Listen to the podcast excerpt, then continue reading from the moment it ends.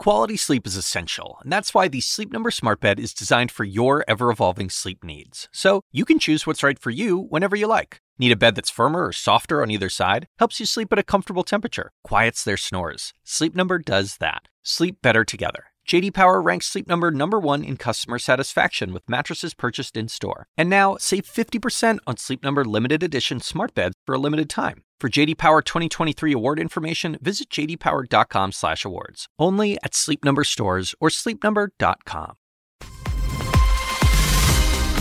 Live from New York, I'm Julia Chatterley. This is First Move, and here's your need to know. Plug pulled, the US government to restrict TikTok and WeChat. China cover up, the US ambassador blames Beijing for COVID 19 and strength in unity. Investors seem keen to play into the game makers IPO. Thank goodness it's Friday. Let's make a move.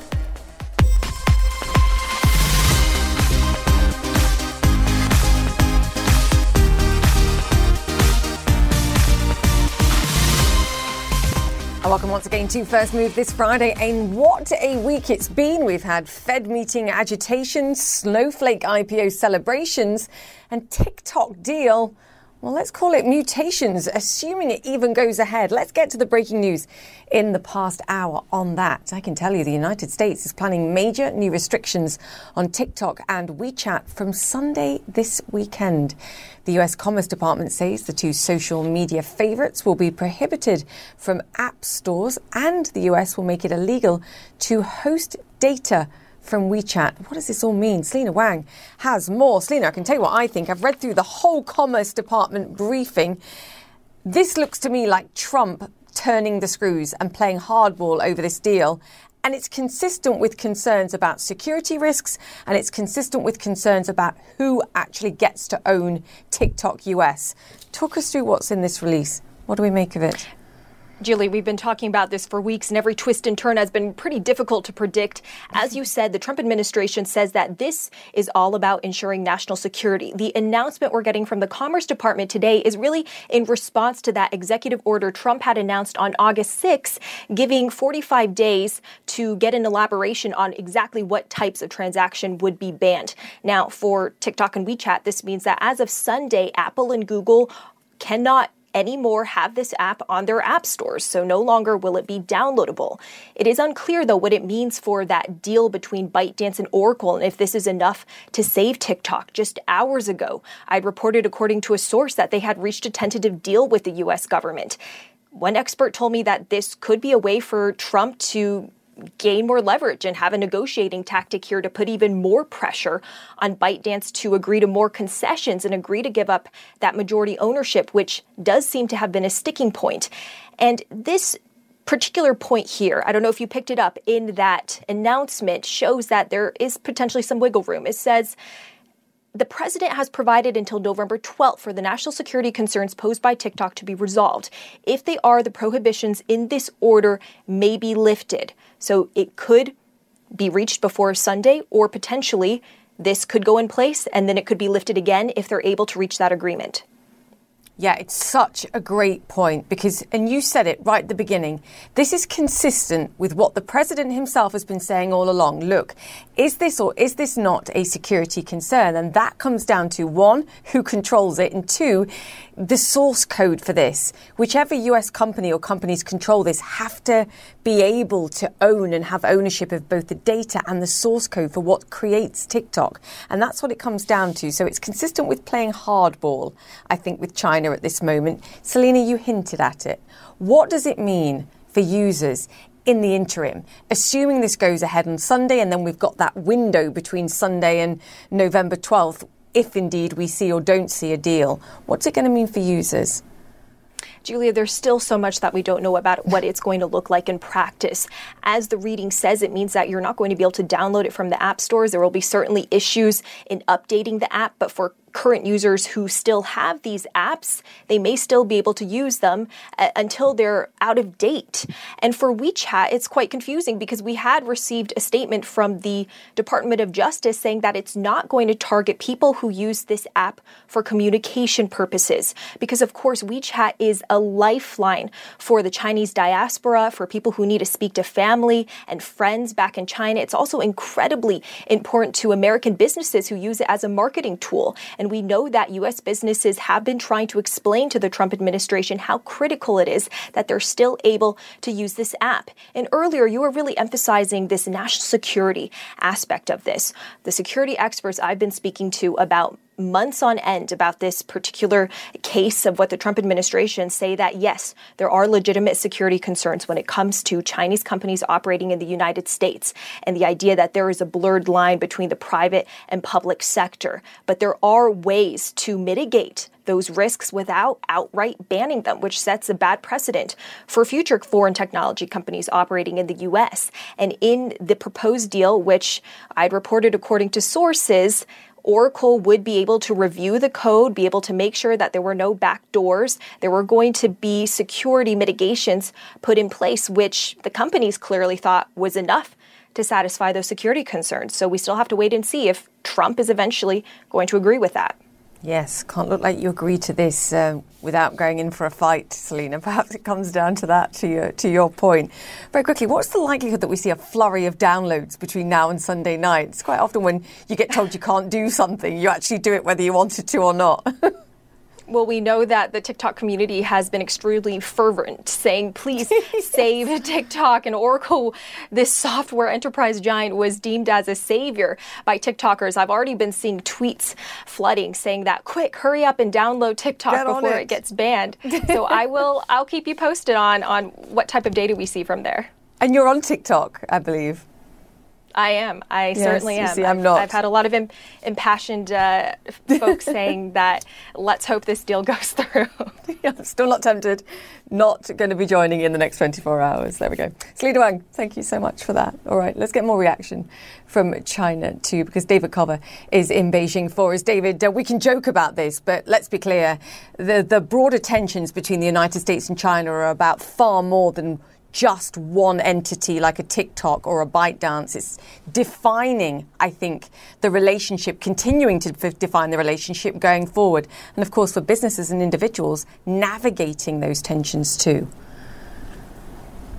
No question, Julia. And I can also say that Selena's on WeChat too. And, and it's not just about messaging because we use that here when she lived in here in Beijing. And most of us in mainland actually have to really live off of it because it's what we use for our everyday payments. In fact, this is an anecdotal experience. We've noticed foreigners, that is, when we've been logging into our WeChat Pay to make a purchase, they've been making us re enter personal information, including photos of our passports and expiration dates, and uh, they keep track of all of that. It's not clear if it's related to what's going on now, but it's certainly suspicious in timing. And speaking of timing, I mean, we can't. I'm not trying to diminish any national security concerns that are being brought up by the White House, but we can't look past the timing of this leading up to the election and the campaign mode that we're in right now. And part of that is the really strong rhetoric that we're seeing that is anti China. And that was echoed today in an interview that I had with the outgoing U.S. ambassador to China. Terry Branstad is leaving his posting after more than three years. It comes at a very, very tense time. As you pointed out, Julia, we are looking at several different issues from Hong Kong national security law to rising tensions in the South China Sea to Xinjiang and the allegations of widespread human rights abuse to conflict at the India China border. It's all over the place. And one thing that we're seeing now come out from this outgoing U.S. ambassador is that he is holding strong to President Trump's criticism of China, in particular with regards to the coronavirus outbreak. Take a listen. The Chinese system was such that they covered it up and they even penalized the doctors that were pointing it out at the very beginning. So the result was what could have been contained in Wuhan ended up becoming worldwide pandemic. And that was what's so sad. What do you assess of President Trump's dealing with President Xi? Because you know what it's like to deal with Xi. I- I- President Trump's approach has been, well, it's been a little bit all over the place, to be quite honest. I mean, earlier this year, we saw that he was saying that President Xi was a good friend, a gentleman, complimenting his leadership, even as the outbreak was starting.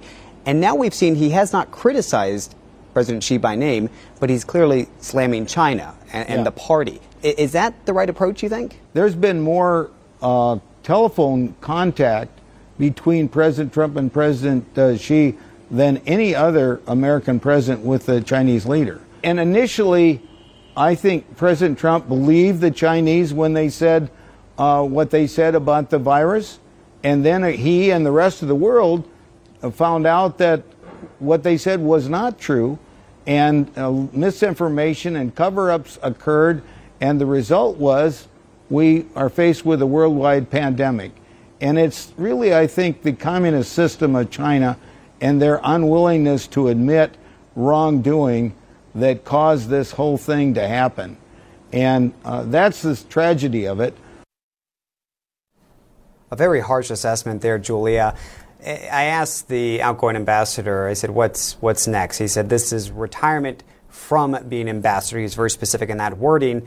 I said, Are you going to campaign for President Trump as you return to Iowa? He says, If the president asks, he'll do it. I was going to say, David, uh, terrible timing in terms of the relationship between the two countries, but clearly a decision's been made that he's more potent campaigning for the president and back home here. But and you made this great point that all of this we have to look, particularly at this moment, through a prism of proximity to the U.S. presidential election. But culturally, here the differences, whether it's the fact that one of these presidents has an election to win, the other, nothing happens in China without Xi say so, and the importance of that dominance of the relationship and those calls and the relationship between the two presidents that's going on.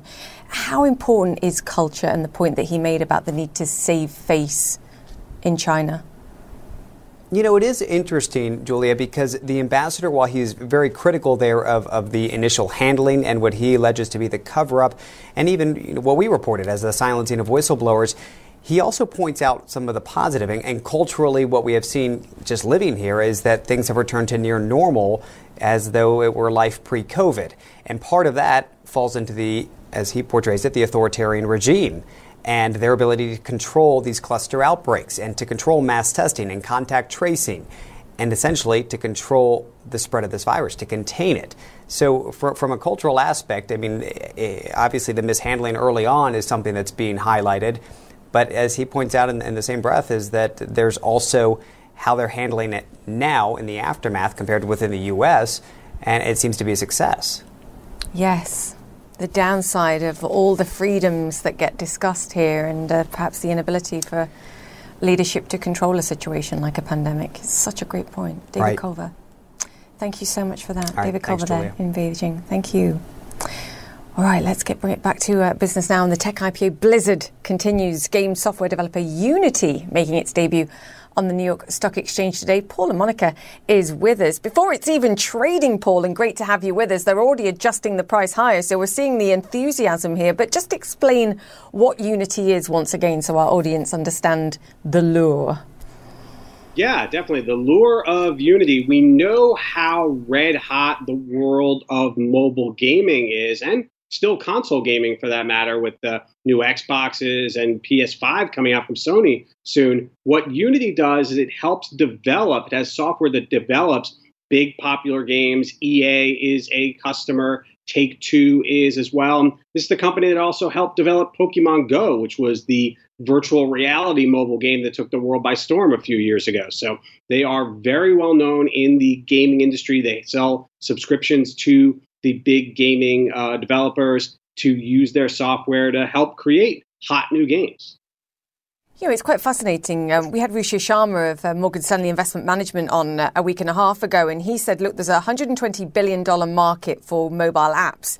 Three quarters of which is spent on gaming apps at this moment. He was talking about the power of these gaming companies and the 3D platforms that they're building to host the future of the internet economy. It's part of what gave Epic the confidence perhaps to take on Apple over charging fees. What do you make of that when you look at an IPO and a stock opportunity like this, if we are talking about defining the future of, of the internet and internet economy?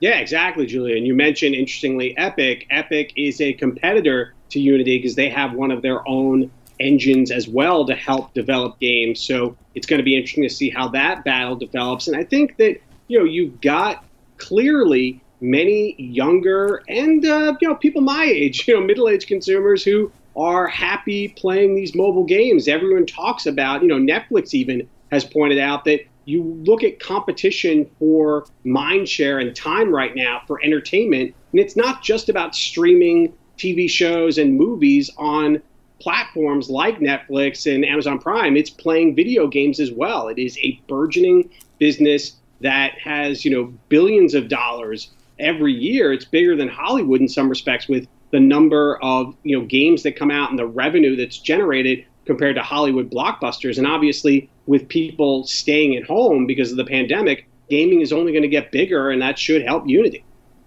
Gaming revenues $20 billion in 2020, $160 billion this year. To your exact point, as box office receipts have collapsed, and they're down 97% approximately. Gaming revenues up between 50 and 100%. I mean, part of this is the pandemic, but to your point, um, this is not dissipating once we get through it. Paul La Monica. Yeah, and Unity, a big chunk of revenues up about 40% from a year ago. And there we go. Wow. See, another, another thing I've missed. Paul and Monica, thank you so much for that. Not a big gamer, I have to say, like at all. All right. Thank you, Paul. These are the stories making headlines around the world. US Democratic presidential nominee Joe Biden casting doubt on President Trump's claim that a coronavirus vaccine could be ready in time for the November election. Biden held an outdoor drive in town hall Thursday night, speaking with voters who parked their cars around the stage. I don't trust the president on vaccines. I trust Dr. Fauci. If Fauci says the vaccine is safe, I take the vaccine. That we should listen to the scientists, not to the president. The key point here, of course, is that a vaccine may be ready, it might just not be available for broader use. President Trump, in the meantime, is dismissing recommendations by medical experts to avoid large gatherings, saying this at his own rally Thursday night. By the way, officially, this is called a protest. You know that. We no longer call it rallies. We don't use the term rally, okay? Rachel knows. We don't call them rallies anymore because, you know, you're not allowed to have a political rally for more than 10 people. You're not allowed to go to church. You're not allowed to meet. You're not allowed to talk to anybody. You have to stay in a prison. Your home has become your prison. In Israel, a resurgence of coronavirus is forcing a second nationwide lockdown just as the Jewish New Year is beginning. It comes as the number of infections reached a new high of nearly 5,000 a day. All right, still to come here on First Move. What could the latest US move against Chinese apps mean for investors and for consumers? We'll be talking more about that TikTok Oracle deal or non deal. We'll see and going digital, the startup that's on a mission to modernize hospitals in Africa. That's coming up. Stay with us.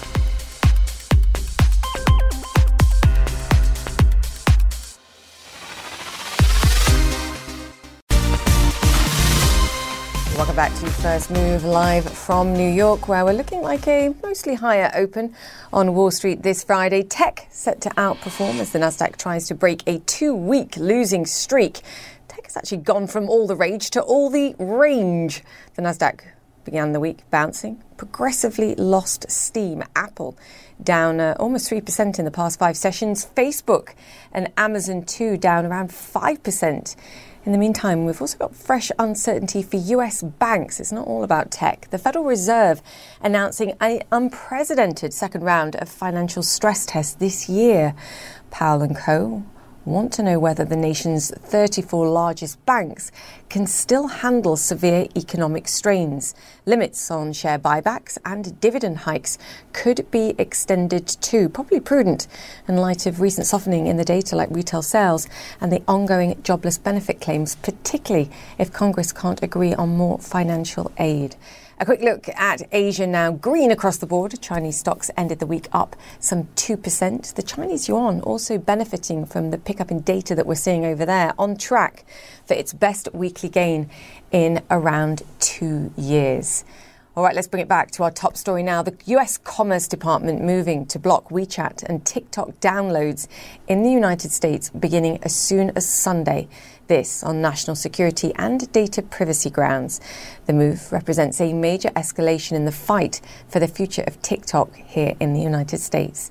Dan Ives joins us now, Managing Director of Equity Research at Wedbush Securities. Dan, I said this was Trump turning the screws. This deal, no, not done yet. What do you make of it? Look, it's a game of high stakes poker. And this really puts teeth in terms of you know some of the, the talk that you've seen out of the White House as well as Commerce Department. Really gives them 48 hours to get a deal done. I continue to think the issue here is the majority ownership of Oracle as well as Walmart, as well as the source code situation. That's that continues to be at the crux of the issues here. And now ByteDance back against the wall, plug gets pulled, valuation goes down 70 to 80% day one. Okay, so two things. Majority ownership. There was a suggestion that if you add in Oracle stake, if you add in uh, Walmart stake, if you add in some of the strategic investors, Sequoia Capital, for example, that would total to an effective majority stake for, for US companies. But the bottom line is, I think, that ByteDance has to hand over the source code, surely, to Oracle. That's the crux of the issue. Because it goes back to the whole reason the Dell and Microsoft, that deal didn't happen. It was a right. source code algorithm because of the Chinese export rules. Now that's all going to need to get green light by Beijing going into Sunday night.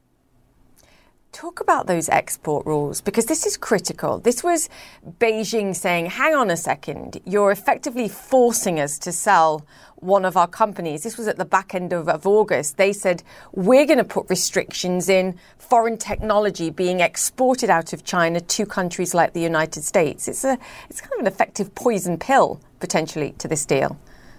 Oh, that's exactly what it is. I mean, that really put mm. a poison pill on an acquisition First time they've obviously changed that since 2008. But, but then it came down to okay, a partnership with Oracle. That was something that could get greenlighted, majority ownership. I believe the Rubik's Cube situation here is that source code algorithm.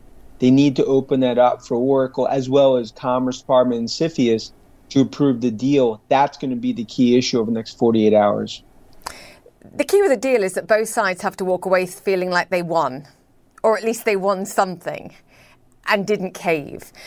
Who does this deal and the survival of TikTok ultimately on the Chinese side matter more to? Because the United States has 100 million potential voters two months out from a presidential election that may not be able to use TikTok beyond November 12th.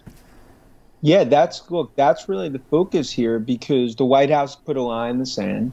So is China and Beijing in terms of just the issue around source code. Now, for ByteDance and TikTok, I think they're willing to accept a majority ownership. Source code continues to be the issue.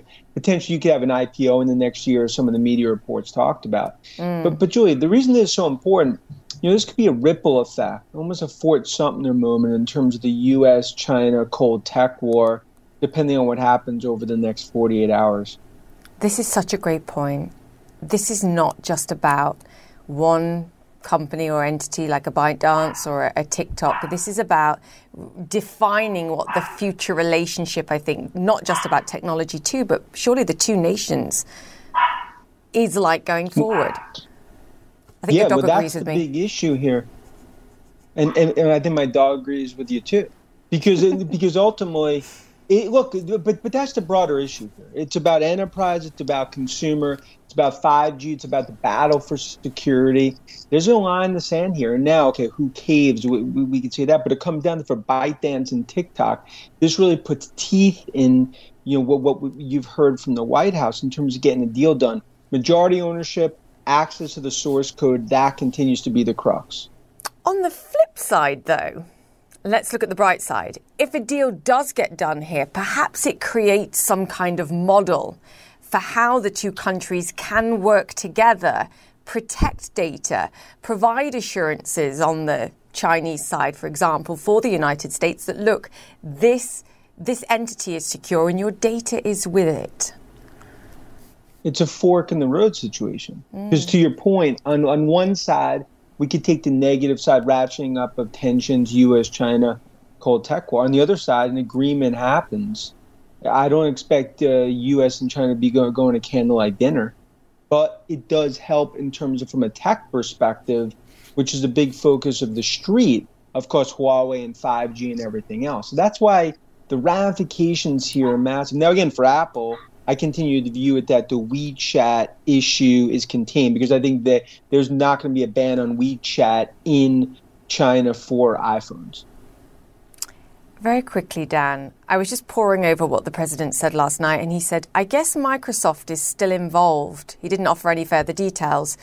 We'll make a decision. What's the probability that we see some new surprise and Microsoft perhaps is back involved at some point in the future? Look, it's a it's a long shot, but it's possible, right? I mm-hmm. mean, it's one where you know, I think this is one where originally Nadella and Microsoft only wanted for an acquisition. Could they partner? Yes. Could they get back in with Walmart? I think this soap opera is going to have a lot of twists and turns next 48 hours. But you still think ultimately an Oracle TikTok deal takes place? I think 65, 70% deal. It still happens just given this game of high stakes poker. But no doubt right now, you know, I think at least the White House and the Commerce Department showed their cards. Yes, two months out from a presidential election, we are not going to make this look easy. Dan Ives of Wedbush Securities. Great to get your wisdom and hi to the dog. Thanks. The bucket opens next. Welcome back to First Move. US stocks are up and running on the last trading day of the week, and we've been following, of course, the breaking news throughout the show from Washington today. The US moving to block new downloads of TikTok and WeChat as of Sunday this weekend. Overall, tech sentiment, though, not dented by the news. So the Nasdaq solidly higher, as you can see in early trading, some four tenths of one percent. A word of warning, though, we could see oversized price swings on this quadruple witching Friday on Wall Street when lots of option bets expire. That tends to create some uh, funky price movement. So just watch out for that. Now, it may be called software, but it's packing a hard punch on the markets. It's been a big week for IPOs with Unity Software, as we mentioned earlier, JFrog 2 hot on the heels of the listing of Snowflake. Brian Belski, Chief Investment Strategist at BMO Capital Markets. Brian, great to have you with us. Lots to discuss today. Let's start with the IPOs here for variation. What do you make of what we've seen this week? I think it's pretty positive, Julia, especially given the fact that there's been a real scarcity of new ideas uh, in technology. And it's been one of the arguments on why people have been so concentrated in, in some of those names. I think as you start to see new leadership as identified by some of these IPOs, but other companies in tech as well. You know, we've said for a long time that tech is going to be the leading sector for years to come. It's a secular quote unquote category killer. We think a tech revolution is underway, but it's really important to see new leadership in any new bull market, which we think actually began as the second half of our 20 year bull market for the next 10 years that began on March 23rd. So this is very promising for the tech sector. Oh, you've made a great point there, and that's, I guess, diversification. We often talk about the FANG stocks and the sheer scale upon which they represent in the broader index. You're saying, actually, for investors here, just having another option that looks like a good growth company is beneficial. It is because remember, when growth is scarce, growth outperforms, and that is why there's been such concentrated mm. buying in some of those tech names. But as we start to see emerging technologies and new companies that uh, access technology and have those technology types of operations, th- the growth will diversify, and that's going to be very good for the economy and obviously very good for the stock market.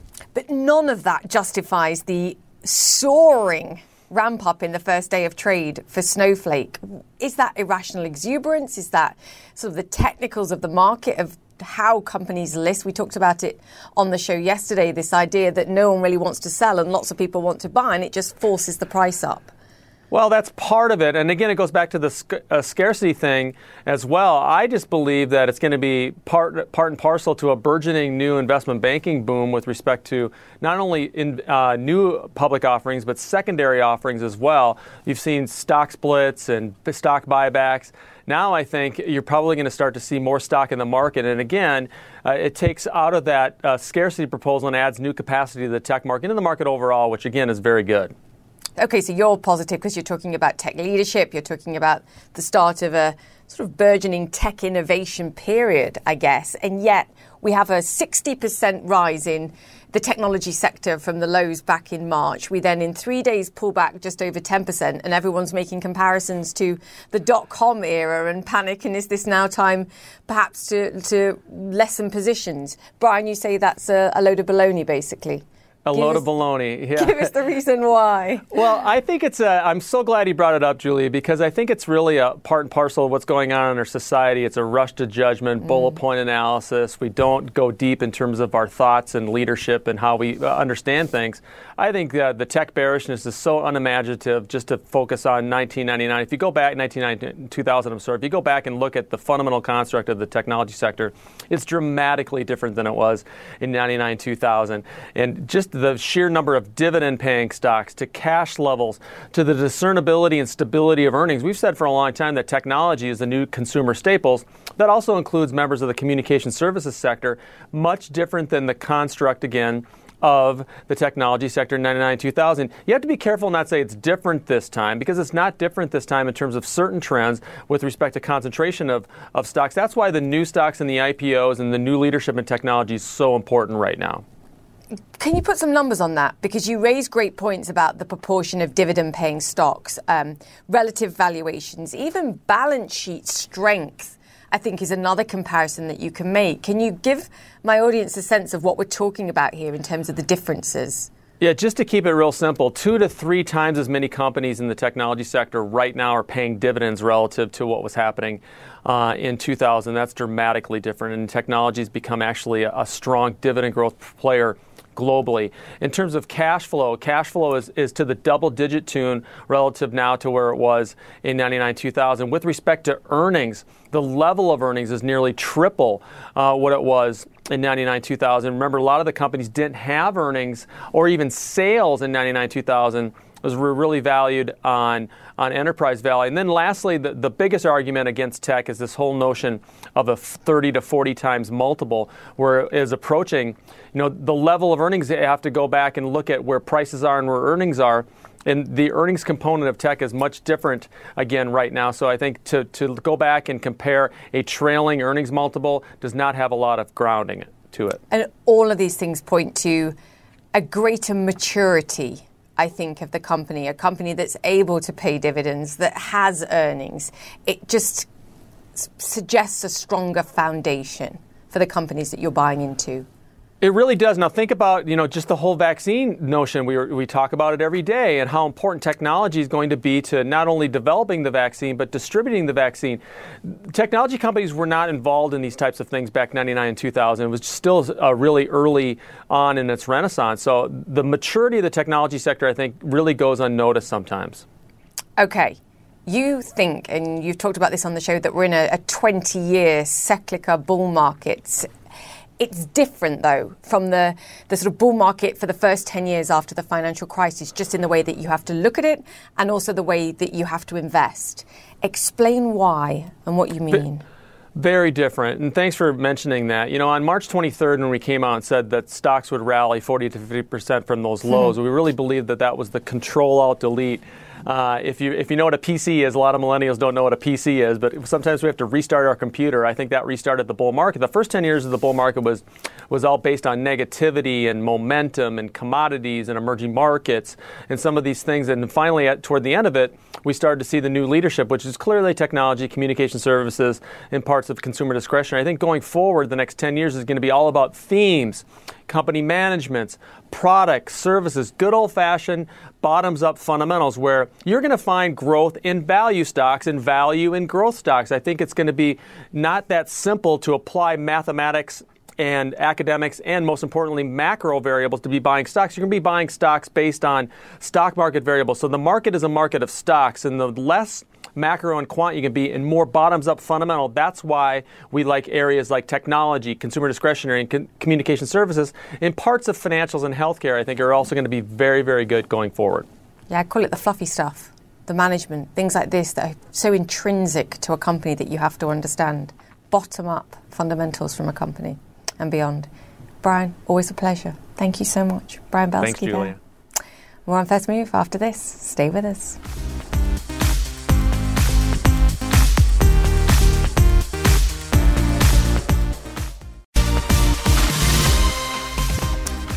Welcome back to First Move. Fears of wider restrictions and new lockdowns caused by the pandemic in Europe are dragging European airline stocks down. Let me give you a look at what we're seeing in the European session. Ryanair, EasyJet, and British Airways owner IAG all falling heavily. Look, that's the picture there. It comes as Ryanair announced today, and this is Europe's largest airline, that they would cut October capacity by a further 20%.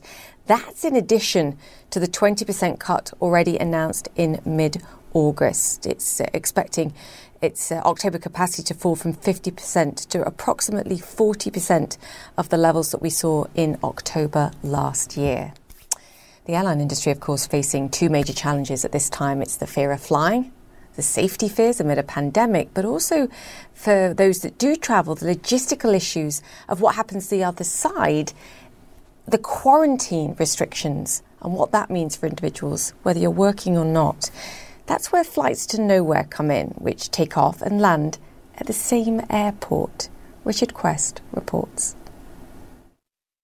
It may have been the fastest selling flight in Qantas history, a seven hour trip around Australia, where you don't get off the plane at all. Demand is high. Tickets sold out in just 10 minutes. One of the pilots is just as excited to get going. It's been a few months since I've been back in an aeroplane, and I cannot wait to go flying. I cannot wait to see people on the aeroplane. I cannot wait to see excited, happy people going flying. The date of this flight to nowhere and back is October the 10th, and the plane is a Boeing 787 Dreamliner, one usually reserved for international travel. In fact, I flew on it on the Perth to London non stop. This time, though, it's a long local cruise. So, we have a fantastic day plan which will see us depart Sydney around mid morning. From there, we're going to head up the New South Wales coast. There'll be some great viewing on both sides of the aircraft as we make our way up. At this point, we'll follow the Great Barrier Reef for about 90 minutes and we'll be doing some um, flights over certain reef marks at high and low altitudes. So, it'll be great viewing for about 30 minutes at Uluru. Once we finish with that, we'll be then setting back to Sydney. Upon arrival, which we'll be getting close to sunset, we'll be doing a flyover of the harbour and the beaches of Sydney before landing finally back in Sydney. Flights like these have become more common in recent months as people who have been under stay at home orders because of the pandemic are itching to get back on a plane. In July, Taipei's Songshan Airport began the first of three flights to nowhere, where passengers got on board a plane and it never actually took off. Royal Brunei Airlines did a dine and fly sightseeing tour in August, and Singapore Airlines is reportedly considering a new route as well to nowhere. For Qantas, the flight has some additional perks food from the chef Neil Perry, a gift bag, and an auction of memorabilia from Qantas' recently retired 747s. The beauty of these flights, as Qantas says, is there's no passport or quarantine required. And it's proving the old travel adage true. It is better to have travelled than to have arrived. Richard Quest, CNN, London. Fascinating on this. A couple of observations from me. The geographical locations of these countries, countries that have handled the pandemic and continue to do so well, but also that consumers seem to be getting over the fear of flying amid a pandemic. Again, I go back to the point about quarantine. Perhaps say something about the recovery of airline stocks if and when, when we get through this pandemic. All right, we're going to take a break. Moving from paper to digital records, we speak to a co founder of a startup reshaping how African hospitals offer and fund healthcare.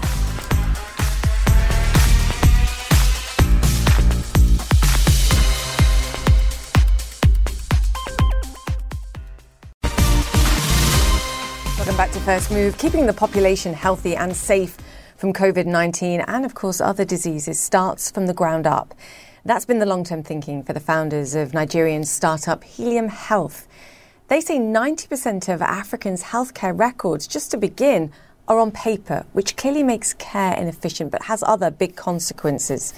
Helium's health flagship product helps hospitals electronically store business records, patients' records, and their information. It's now being used by over 300 hospitals in Nigeria, Ghana, and Liberia. And the company says the next big step is turning that data into extra financial support. Adegoke Olubusi is the CEO of Helium Health, and he joins us now from Lagos. Fantastic to have you on the show, and, and, what a great idea. I want to talk about your company, but I first want you to set the scene of what healthcare in Nigeria looks like.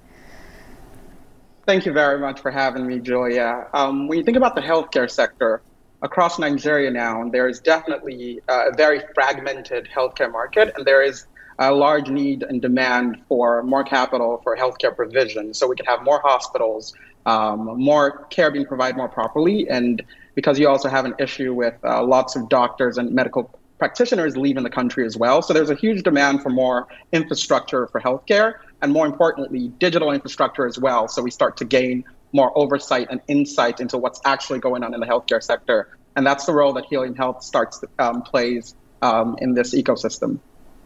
It looks like uh, sort of private companies effectively start up and they create a hospital, but they they never actually seem to expand. I saw this astonishing statistic that just under 60% of hospitals don't borrow money. And part of the reason I think for that uh, perhaps goes to your point about paper. If 90% of the, the records are paper, how do you prove that you're, you're making ends meet? Absolutely. And on the first level, there is the problem about efficiency and operational efficiency, understanding your numbers as a care provider, understanding right. your, your both your visits and your revenue numbers and your operations. But that's hard and almost impossible to do except you have some form of technology. You know, one of the issues we face is that more than a third of the time, our hospitals that sign up for our platform they give us numbers, their estimated numbers for their volume of patients they see on paper versus what the system, the computer, our technology tells us after um, is marginally off. Usually, you know, or it's significantly off. Usually about a third of the time.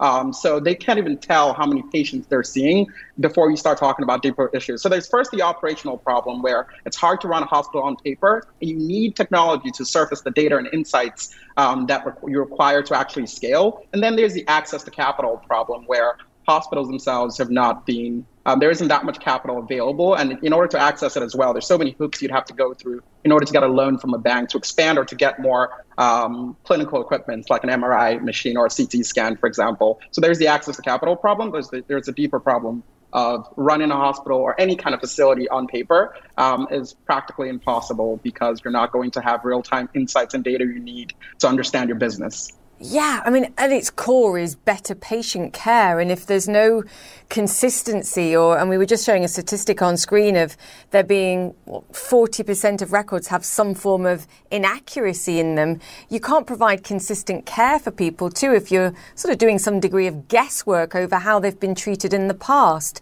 So it, it's, it is about expanding and about improving care, but it's also about the direct benefits to to individuals actually of having a, a digital record of of what care they've had in the past. Absolutely, it is a it's a public health concern because um, not only do you have a fragmented healthcare system where you have thousands of hospitals and providers and clinics in different sizes all across the country. But then because they run primarily on paper, it's almost as if patient data, vital patient information is siloed, you know, in different hospitals across across the nation, in thousands of hospitals across the nation. And in order to move and you know to actually accelerate our transition into a more data and technology driven healthcare system, there's the deeper need for us to start to digitize our individual providers. Wherever care is being provided, to start going digital, that's when we start to get the data that we need on a micro level for the hospitals to actually be more efficient and deliver better care to the patients, but also on a macro level as well, because there's a lot of data and insight that's missing to actually understand what's going on in the healthcare sector um, overall. Everything from both from the you know immunization, the vaccination side, all the way to actually disease surveillance. Um, and this became more apparent this year because of COVID. Yeah, 100%. And I, I, do want to talk to you about the, the COVID response. But again, the, the beauty of data is you yeah. know what your spending outgoings are, you know what your incoming are, and then you can go to a, a bank or someone like you guys now with Care Credit Absolutely. and go, this is what we look like, we can borrow money. And that's what you're providing now. That's correct. Our Helium Credit platform, which we just launched, essentially digitizes the process of um, accessing credit, requesting a loan, whether it's to open a new location or to purchase equipment or for you know to just cover operating expenses for hospitals and clinics, care providers, even pharmacies um, within Nigeria, where we've launched this Helium credit product now. And the way it works is it essentially takes in all the insight from our Helium EMR, electronic medical record system, our hospital management system, and it's able to dynamically provide you with an instant score on your hospital, on your credit score, instant credit score for your hospital. And then we're able to tell you how much we're able to lend to you almost instantly. So if you use our technology, our EMR system, we essentially now offer access to credit as well because we've seen with the pool of hospitals we serve the hundreds of them that so many of them need more capital to scale their locations and hospitals and uh, care provision is actually a great business um, in this economy as well. So we're providing access to capital, and it's completely um, automated using machine learning algorithms because we're able to gain all the insights we need to understand your hospital's potential to scale and your affordability, what line of credit you can take on, and whether and your credit worthiness as well. We can do that almost dynamically in, in real time using the data um, that's imputed on the system from using our solution at your hospital. And I know you're offering payments, insurance, and teleclinic services as well. Okay, you're going to have to come back because I've asked you so many questions, I've run out of time. So we are going to talk about how this helped during COVID 19. You have an open invitation to come back. Thank you so much for Thank talking you, to us. Great to chat to you. We shall reconvene. I do say this a lot, I oh. talk too much. okay, great to have you with us, the CEO of Helium Health. That's it for the show. Thank you for joining us all week as usual. Have a safe weekend, and we'll see you same time, same place, Monday.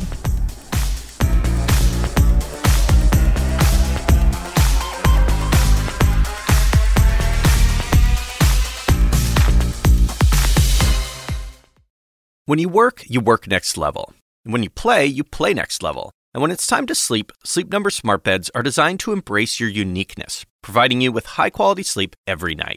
Sleep next level. JD Power ranks Sleep Number number 1 in customer satisfaction with mattresses purchased in-store. And now, the Queen Sleep Number C4 smart bed is only $1,599. Save $300 for a limited time, only at Sleep Number stores or sleepnumber.com. Prices higher in Alaska and Hawaii. Quality sleep is essential, and that's why the Sleep Number Smart Bed is designed for your ever evolving sleep needs. So you can choose what's right for you whenever you like. Need a bed that's firmer or softer on either side? Helps you sleep at a comfortable temperature, quiets their snores. Sleep Number does that. Sleep better together. JD Power ranks Sleep Number number 1 in customer satisfaction with mattresses purchased in-store. And now, save 50% on Sleep Number limited edition smart beds for a limited time. For JD Power 2023 award information, visit jdpower.com/awards. Only at Sleep Number stores or sleepnumber.com.